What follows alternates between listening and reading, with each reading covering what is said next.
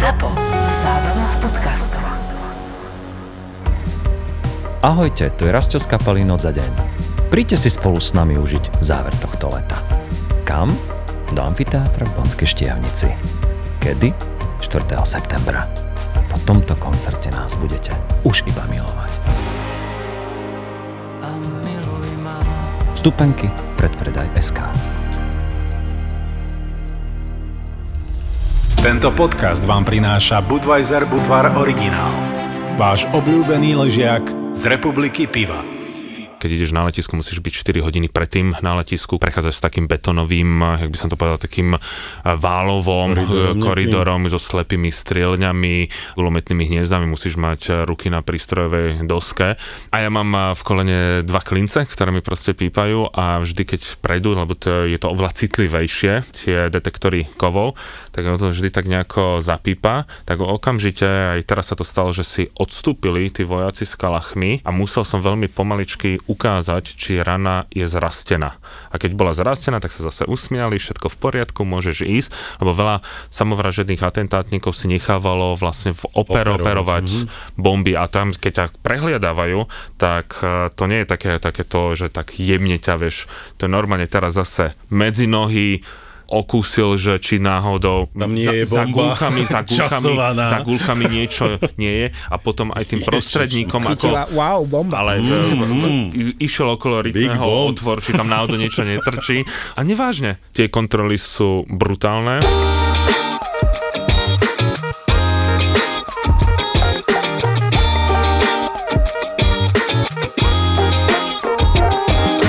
Trošku sme si pocestovali toto leto, mám pocit, že každý sme išli nejakými rôznymi smermi. Asi tak najďalej a najnebezpečnejšie a najkomplikovanejšie možno si šiel ty, Maťo, nie? Tradične.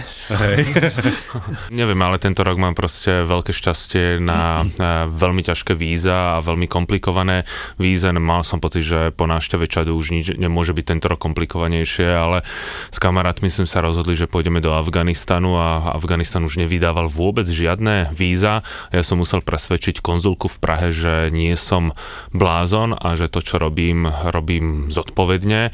2 týždne ma naťahovala, ale ja s tým súhlasím, nech ma teda naťahuje. A dokonca som prišiel už do Prahy, že povedal, dobre, tak vám dám víza. Ja som tam prišiel, že viete čo, ani nechoďte, nemôžem vám ich dať. A ja, že ja už som v Prahe, že ju to nezaujíma.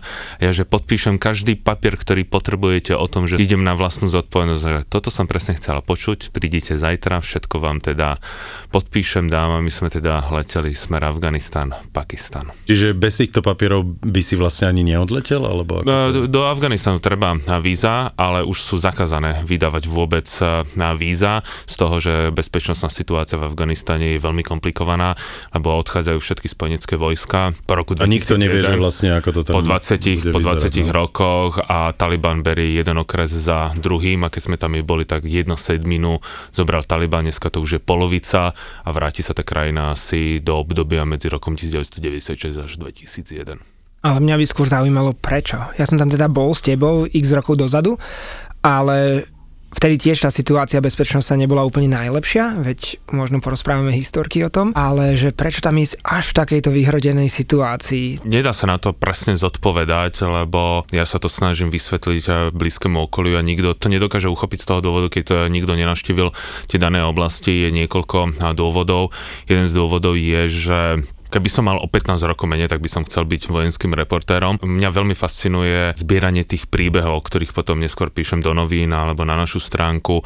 Tiež si zase nemyslím, že sa k tej pravde nejako že sa ju dozviem, pravde sa môžem len niekde približiť, vidieť ju niekde z diaľky a čím viac cestujem do takýchto oblastí, tak zistím, že pravda je veľmi komplikovaná a svet nie je čierno-biely a veľmi ma fascinuje počúvať tých ľudí, že ako to vnímajú, že za 2 mesiace sa tá situácia tak zmení a ako berú každodenný život a toto má v rámci toho cestovania do takýchto krajín a to je jedno, či je to Irak, či je to Afganistan.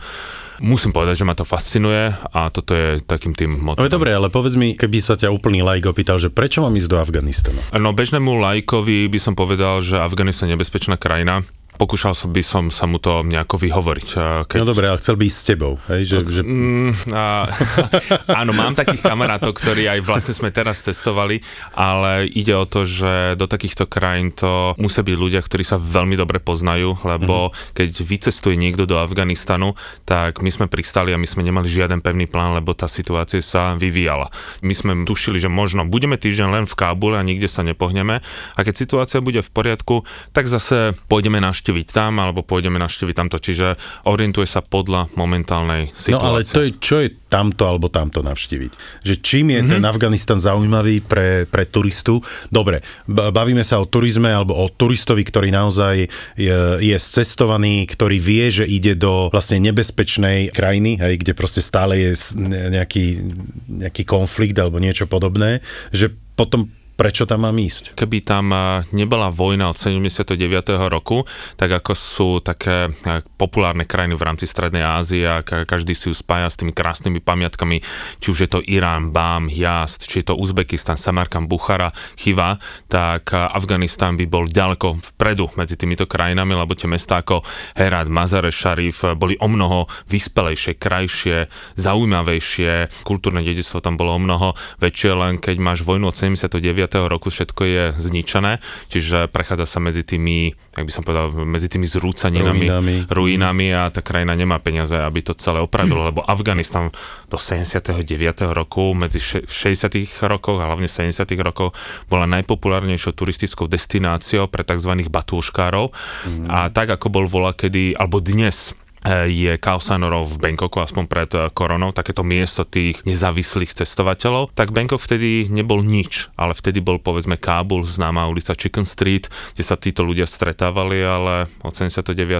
zero. Ináč Kábul musel byť niekedy monumentálny, ako to, čo sme tam videli. Ono je to strašne smutné, lebo dnes je to mesto zničené, ale ty zároveň vidíš, že to mesto bolo niekedy prekrásne, naozaj muselo byť očarujúce, kopec historických pamiatok, mešity, historický obrovský vtáčí trh a podobne, ale dnes je už iba taký tieňom seba samého, akože...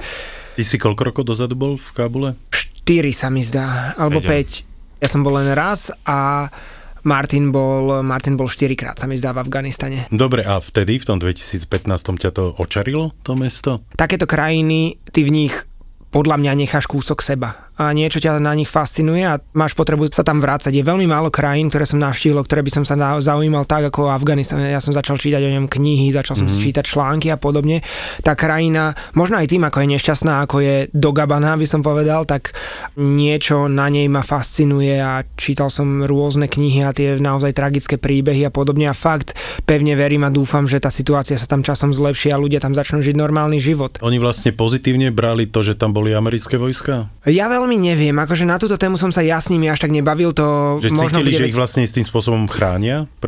Ja si myslím, že šťastie asi áno, ale šťastie to už bola taká letargia, že tí ľudia, aspoň v čase, keď sme tam boli spoločne, tak tí ľudia boli tak na vojenskú prítomnosť zvyknutí, že keď išiel nejaký obrnený konvoj po ulici, tak si to nikto absolútne nevšímal, iba my turisti, čo sme boli 4 či 5 či 7, či koľko nás tam bolo 8, tak sme otáčali hlavy za tými špeciálmi, ktoré boli vytvorené špeciálne pre afgánske podmienky, je to niečo medzi Hammerom a tankom, taký nejaký mix.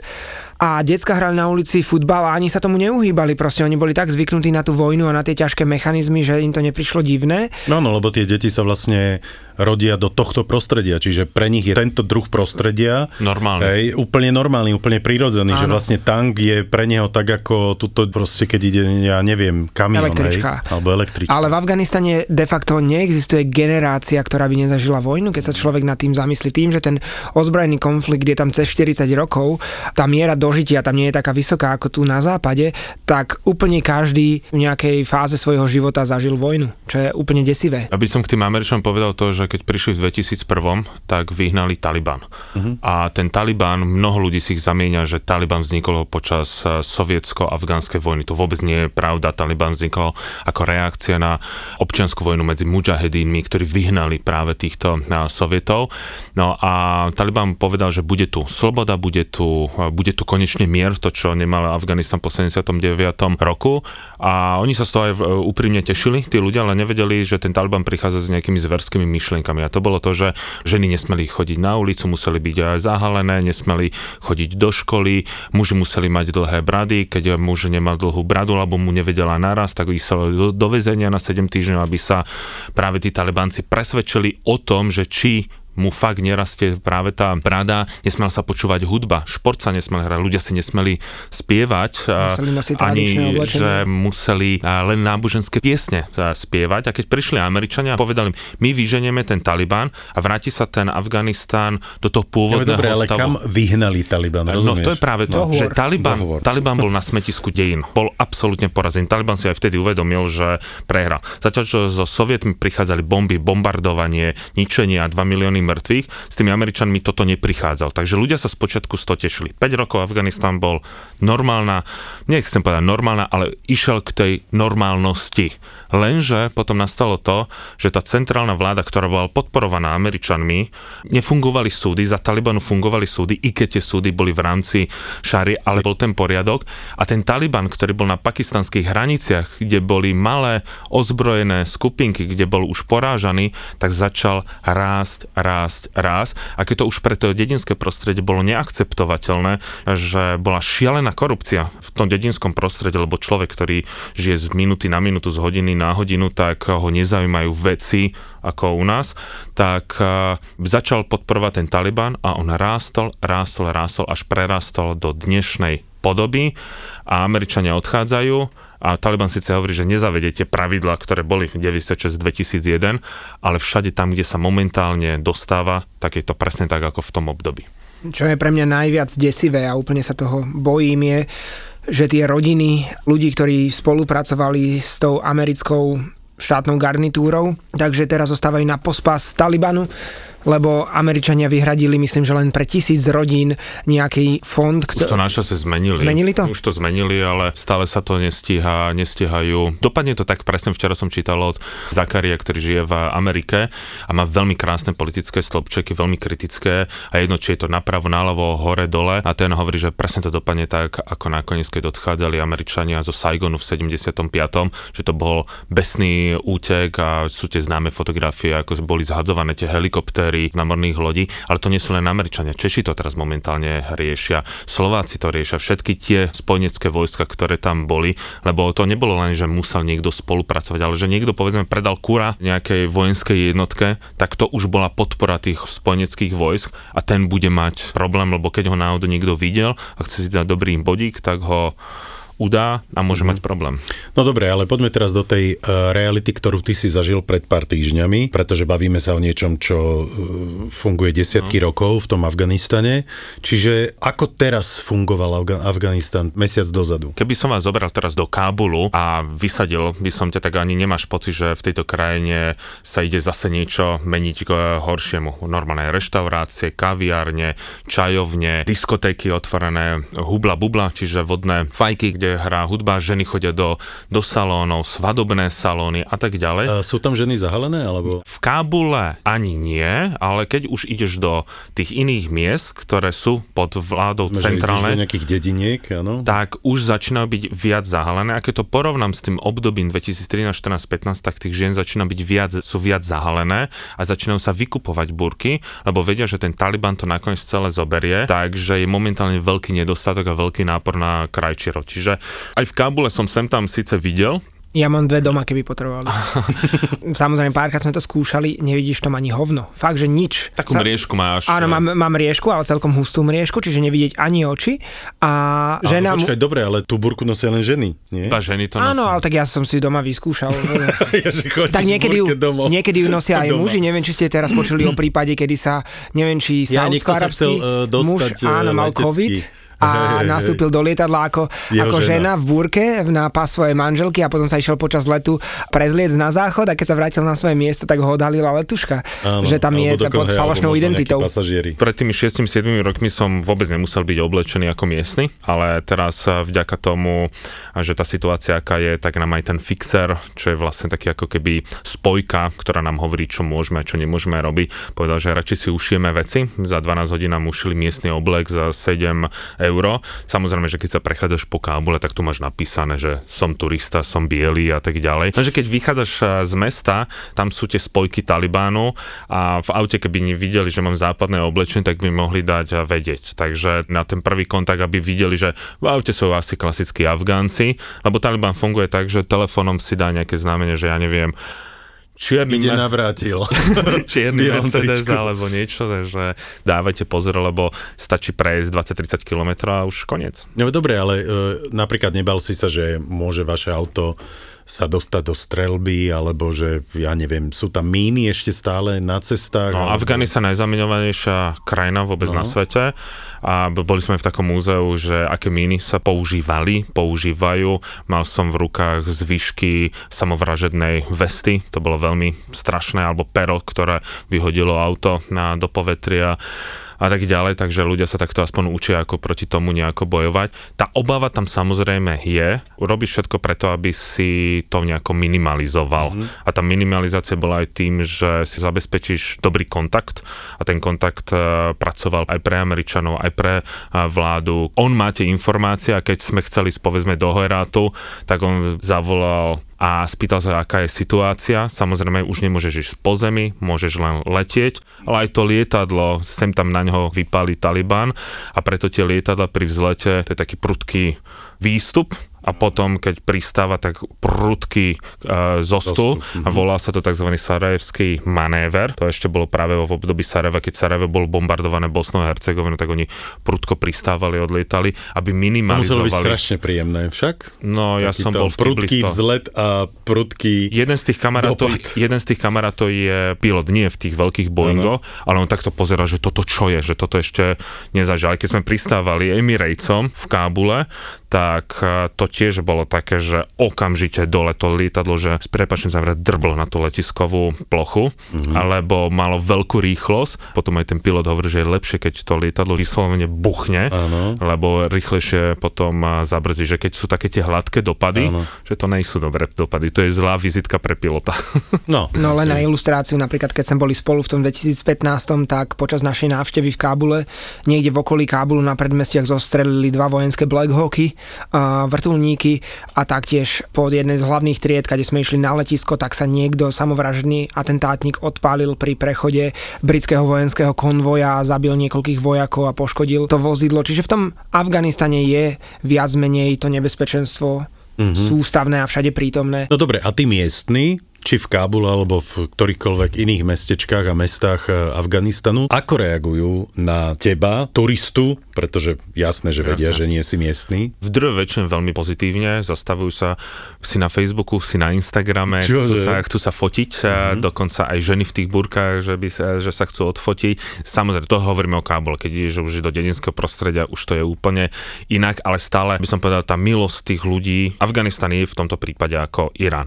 Ale zase to veľké ale. Ja tomu stále hovorím, že všeobecná milota ľudí sa mieša s debilizmom jednotlivca. Ten debilizmus... A to máš všade predsa. To máš všade, lenže tunak ten debilizmus spočíva v tom, že môže ťa niekto zastreliť, vyhodiť sa do luftu. Preto nikomu nehovoríš plán svojej cesty, lebo oni ťa pozývajú na čaj. Sani si sem, pýtajú sa, tak im napríklad nehovorím, že zajtra idem do Herátu, že nebudem im hovoriť plán mojej cesty, nebudem im hovoriť, kde bývam. Hovoria anglicky aj... Väčšinou anglicky, mladší anglicky, ktorí boli v Kábule po rusky, ale veľmi tak potichučky, lebo ruština nie je príliš populárna. Ale keď máš toho fixera, tak bez problémov on paštú urdu a potom prekladá. Pamätáš si, keď sme boli v mešite v Heráte a došiel za nami taký fakt, on vyzeral ako blázon, nejaký trošku vyšinutý, došiel za nami a hovorí, že odkiaľ ste? A myslím, že my sme vtedy vraveli každému, že sme z Bosny a Hercegoviny, lebo to sú moslimovia európsky, ale nikto veľmi tú krajinu nepozná, ale vedia, že sú to moslimovia. Onže akého sme vierovyznania? My hovoríme, že kresťania. Onže super, to je v pohode, že my máme kresťanov radi, lebo oni s kresťanmi nemajú problém, dokonca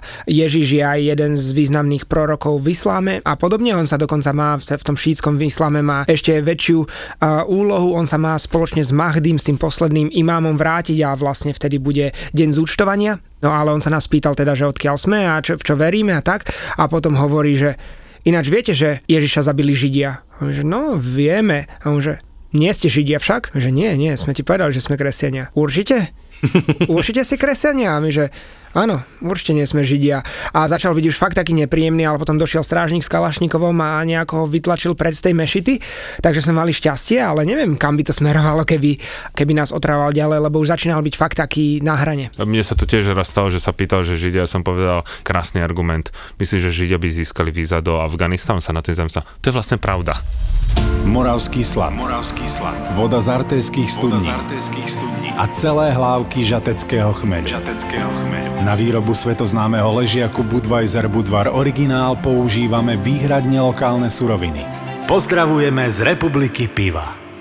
Ahojte, som Boris Valábik a celý život som sa snažil pracovať na tom, aby som sa presadil v profesionálnom hokeji. Viete, čo ma najviac hnevá, keď idem do posilovne, keď vidím ľudí, ktorí sa snažia pribrať do svalovej hmoty alebo sa snažia zhodiť trošku z telesného tuku, ako užívajú doplnky výživy, ktoré sú kontraproduktívne, prípadne doplnky výživy, ktoré viem, že nefungujú. To mňa ako bývalého športovca naozaj rozčuluje, až natoľko, že som zobral všetky svoje vedomosti z praxe, ktorú som mal v profesionálnom športe. Dal som dokopy nutričných, kondičných trénerov a poradcov a farmaceutov. Aj vďaka našim odborníkom si myslím, že viem, čo jem, a preto jm.sk, tam nás nájdete. Každý potrebuje miesto, ktoré bude nazývať domovom. Pomôžeme vám nájsť váš vysnený domov.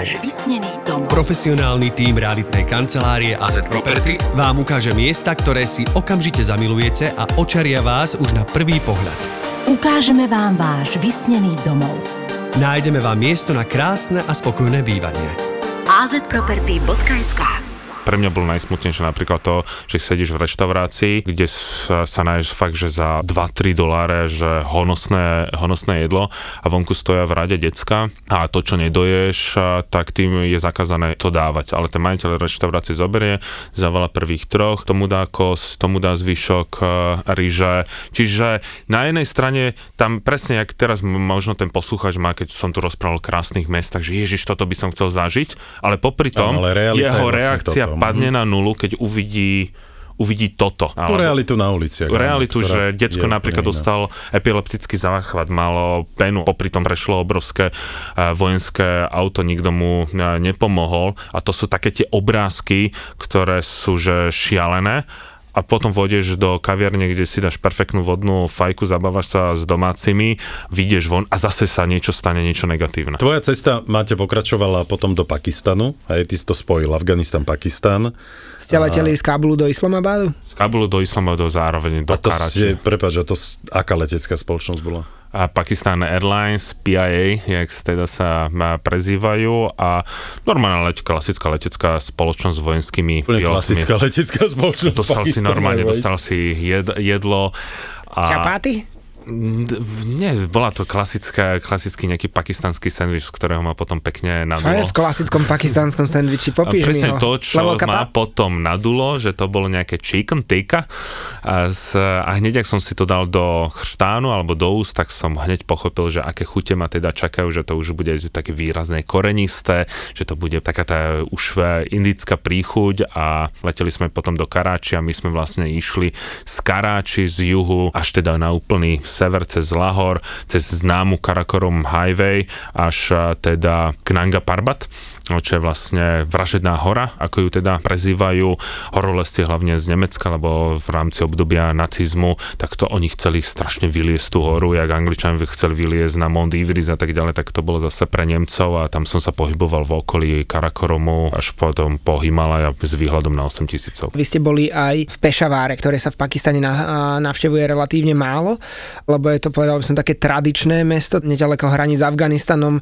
kde sa nachádzajú už tie klanové územia, ktoré stále žijú tak, ako žili po tisícky rokov dozadu, a jednoducho tam nemá ani afgánska, ani pakistánska vláda žiadny vplyv a proste majú tam vplyv len tí warlordi, alebo teda kmeňoví náčelníci. To zase už takto Pakistan nie je, akože normálne sú tam, že centrálna vláda to má, inak by som tam nešiel, keby to bolo čisto. No nie, v Pešaváre áno, ale v klanových územiach nie. No ja len si hovoril tak o no veď ja som hovoril, že neďaleko Chajbarského priesmyku a neďaleko tých klanových území. Preto je taký tradičný a taký konzervatívny charitatívny. Tak sme sa dostali aj do Pešavaru a tam sme chceli vidieť najväčší sviatok, ktorý sa volá, že Eid al-Ad, a to je teda obetuj si svojho baránka, na príbeh starého zákonného Abrahama, ako mal obetovať svojho teda syna Izáka. No a vtedy vlastne každá rodina podľa svojho príjmu celoročného si kúpi nejakú ovečku alebo kozu. Tí, ktorí sú veľmi bohatí, si kúpia ťavu a v uliciach ju potom podrežú za celkovej slávy. A je to ako naša klasická zabíjačka, len s tým rozdielom, že zatiaľ čo zabíjačky je niekde možno jedna zabíjačka na dedine, tak tu v ten deň všetky pakistanské mestá, každá rodina niečo zareže, čiže ty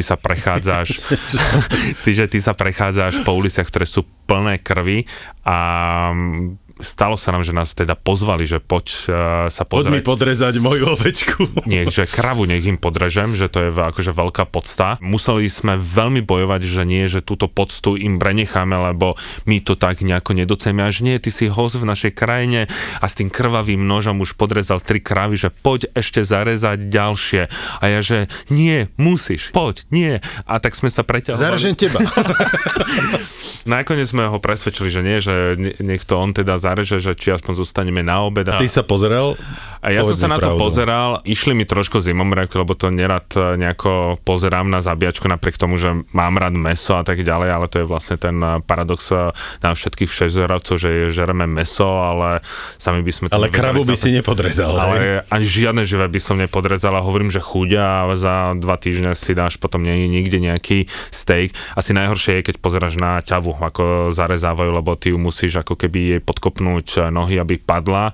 V tom momente ten dav Pakistáncov ju pridržiava a ťava samozrejme šialeným spôsobom bojuje. Nechcem povedať, že kričí, ale proste vydáva ten svoj ťavý zvuk, a potom rýchlo zarezať, a toľko krvi, čo odrazu vyjde, to je, že fontána. Ja mám k Eidu tiež krásnu historku, nie je síce moja, máme ju od našej spoločnej kamarátky Katrin, ktorá je pôvodom zo Sýrie, a jej brat má biznis, kedy vozí Arabov do Piešťan na rôzne pobyty, kúpeľné.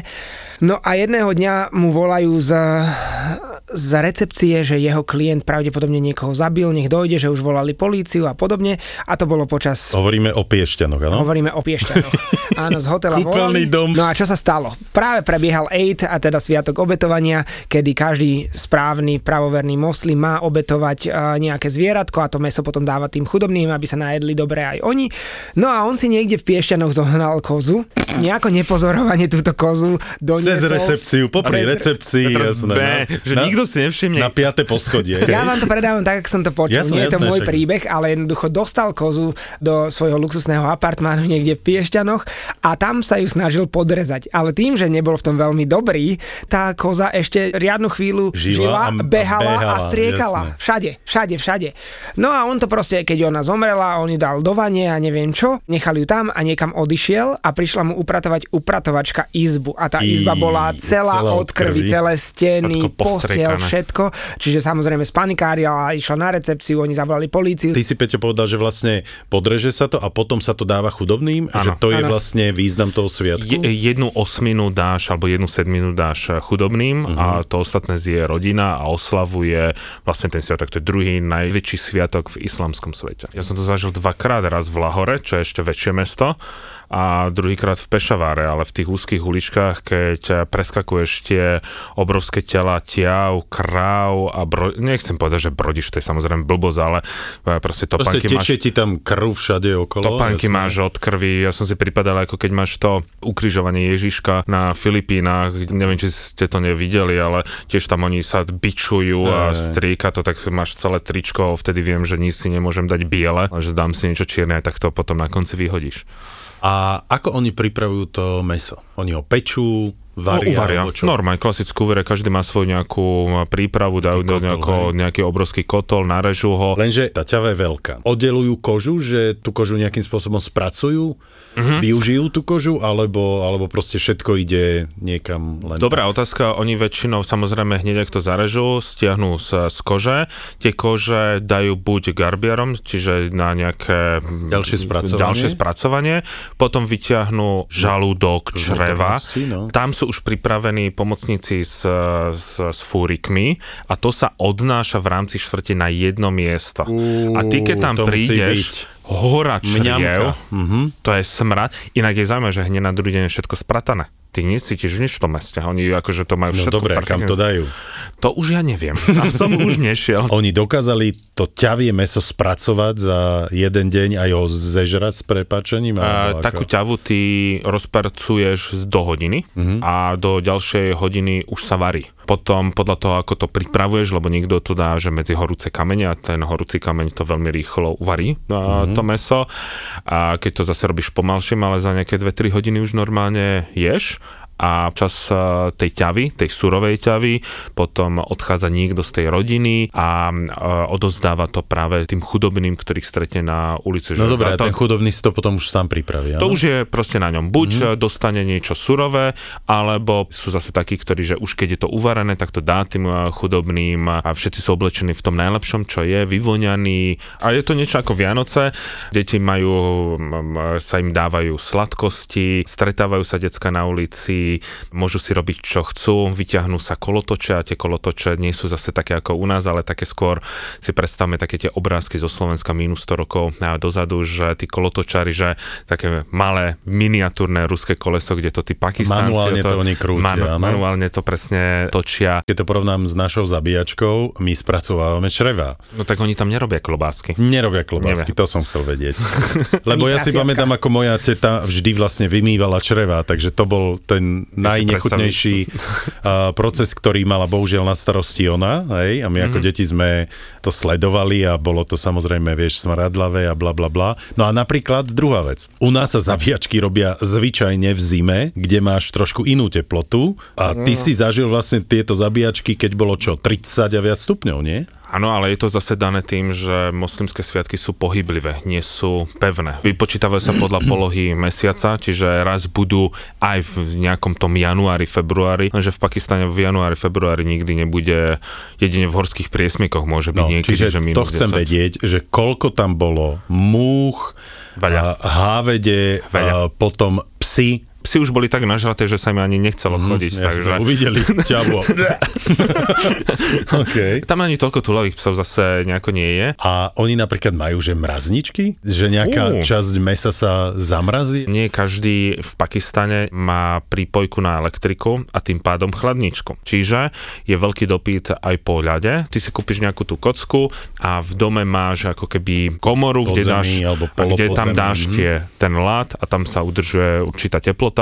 A keď máš takto uložené tie ľadové kocky, tak to dokáže vydržať aj 14 dní úplne bez problému, lebo si tam vytvorí taký ten svoj. Jasne. Teba nejaká rodina pozvala? Tam je dokonca boj. Ty si chodil ulicou zakrvavenou a je tam boj. Si dostal ťavu. Je to vyslovene boj o to, kto ťa pozve, lebo tí ľudia ťa chcú pozvať, lebo je to v rámci aj tej moslimskej viery, že putníci sa majú pozývať, takisto aj cestovatelia. Keď niekto prešiel viac ako 30 km, je považovaný za cestovateľa, zo Slovenska si teda prešiel 30 km a je to také úprimné pozvanie, že ťa chcú pozvať, tak oni odrazu vyťahnú stoly, stoličky, pripravia svoju domácu limonádu, ktorú ty nechceš piť.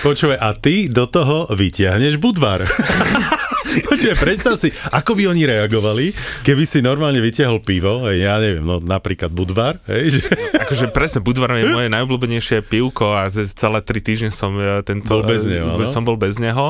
No, inak ty vlastne môžeš doviezť je alkohol? Je zakázaný. Čiže keby si akože doletel s alkoholom tak ti ho zoberú, áno? Tak ti ho zoberú a môžu ti dokonca zakázať vstup do Pakistanu, ale zase treba povedať, že keď som letel povedzme z Dubaja, tak veľa Pakistáncov si na letisku uhlo pár drinkov. Počkaj, ale na letisku kde? V Dubaji. Ale treba povedať, že aj v Pakistane, aj v Afganistane zoženieš alkohol, nie je to problém, aj v Iráne ho zoženieš, aj v krajinách, kde je zakázaný, normálne domáci ti ponúkajú a väčšina rodín má nejaké zásoby tajné a dokonca vo väčšine týchto krajín, keď žijú komunity, ktoré sú iného vierovyznania, oni majú povolené mať a piť alkohol, ale len vo svojich vlastných domácnostiach a nie na verejnosti alebo s nejakými inými moslimami a podobne. A v hoteloch? Pakistane? Nič. Môže si dať nejaké mojito, ale virgin mojito s nejakou radioaktívnou farbou a tak ďalej. Alkohol síce nemajú, ale čo sa nám stalo, my sa bývali v meste Lahor, jedno z najväčších pakistanských miest, ak nie najväčšie alebo druhé najväčšie, tak sme bývali v tom najluxusnejšom a najlepšom hoteli, ktorý oslavoval nejaké narodeniny. My sa iba prechádzali cez recepciu, my vo svojich trekových gatiach špinavých, zablatených a smradlavých tričkách, a keď nás videli ako jediných turistov, čo boli v tom čase ubytovaní v hoteli, tak nás zavolali na tú oslavu narodenín hotela, kde my sme krájali tú narodeninovú tortu. My z toho máme aj fotky, aj videa. V tomto outfite oni boli všetci, dokonca majiteľ bol normálne, že v bielom obleku s bielou vestou, bielou kravatou, úplne krásne náhodení, všetci vyvonianí v oblekoch, a my štyria backpackeri v trekových nohaviciach sme krájali tú narodeninovú tortu pre hotel, ktorý myslím oslavoval prvý rok od otvorenia. A to je zase vidieť, že to najväčšou devízou Pakistanu sú práve ľudia. Tí ľudia na teba pozerajú jak na svatosť oltárnu. Ja som tam urobil takú jednu storku, že som sa točil okolo seba, tí ľudia na mňa kúkali. A mnoho ľudí na to reagovali, že oni vyzerajú tak nebezpečne, lebo my nie sme zvyknutí, že niekto sa na teba v kuse pozerá. Lenže to je taká detská radosť sa pozerať na niekoho. Oni ťa všade zastavujú, pozývajú ťa na čaj. Mnoho ľudí má Irán takto spojený ako s takouto ľudskou dobrotou. Ano. A ja by som to dal ešte o jednu vyššie priečku, a tam je práve ten Pakistan. Pakistan vás bude víta, neexistuje, že by vás chcel niekto klamať. Tuktukár ti dá normálne ceny, nezjednáva sa ako povedzme v Indii. A preto vždy, keď ma nahnevajú Indové, tak im povie, a v Pakistane by ma neoklamal. A v tom momente im to dáva na tú pôvodnú sumu. Jasne. Ty zastavíš niekde na ulici, pozrieš do mobilu a on, že nepotrebuješ pomoc, tuktukár nás zobral len, takže dneska je sviatok, ja by som vás rád zobral zadarmo, a ty máš aj v duchu takéto cestovateľ. Ja vystúpim, chcem mu dať peniaze, že nie. Že akože nie, takže niečo si zober, povedz mi, nie, ja som povedal, priloží ruku na srdce, čiže tá úprimnosť, ktorú častokrát ľudia hľadajú na cestách, tam je. A žena dokázala sa ťa opýtať niečo? V meste áno, a na dedine nie, ale normálne prišlo také, že môže sa so mnou odfotiť, akože odfotili sme sa, a v tom momente som bol obsypaný ďalšími krásnymi pakistanskými ženami. Keď sme boli na indicko-pakistánskej hranici, tak tam sa boli obsypaní dievčatami, fakt to ich boli desiatky mladých báb, ktoré boli úplne vo vytržení toho, že sa chceli s nami fotiť, lebo boli sme tam štyria mladí európski chlapci. Presne toto som ja zažíval v Indii, hej, že každý sa chcel s tebou odfotiť, a v štáte Goa, v Indii, ktorý je vlastne akože najbohatší štát Indie, hoci je to najmenší štát, ale žije najviac turizmu, tak to je aj oblasť, ktorá bola veľmi kresťanská v minulosti, a je tam strašne veľa kostolov. No a je tam jeden najdôležitejší kostol, v ktorom bol pochovaný František Ksaverský, hej, tam je potom aj kláštor a všetko možné. No a ja som tam prišiel s mojou kamarátkou blondínou. Tie tvoje blondíny. To bol normálne, že ošial na námestí pred kostolom, kde my sme sa nepohli asi hodinu, pretože vytvoril sa normálne dlhý rad ľudí, ktorí sa chceli fotiť so mnou a s ňou. Čiže my sme len stáli a vždy prišli ďalší a ďalší a ďalší.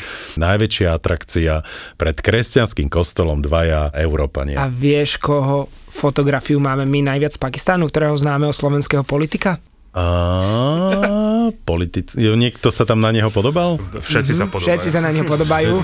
Na každom druhom rohu sa ho stretávaš.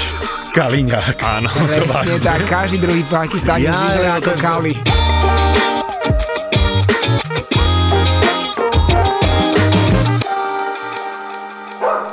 Volám sa Kristína Kevešová a pravidelne vám ukazujem osudy týraných a opustených zvierat.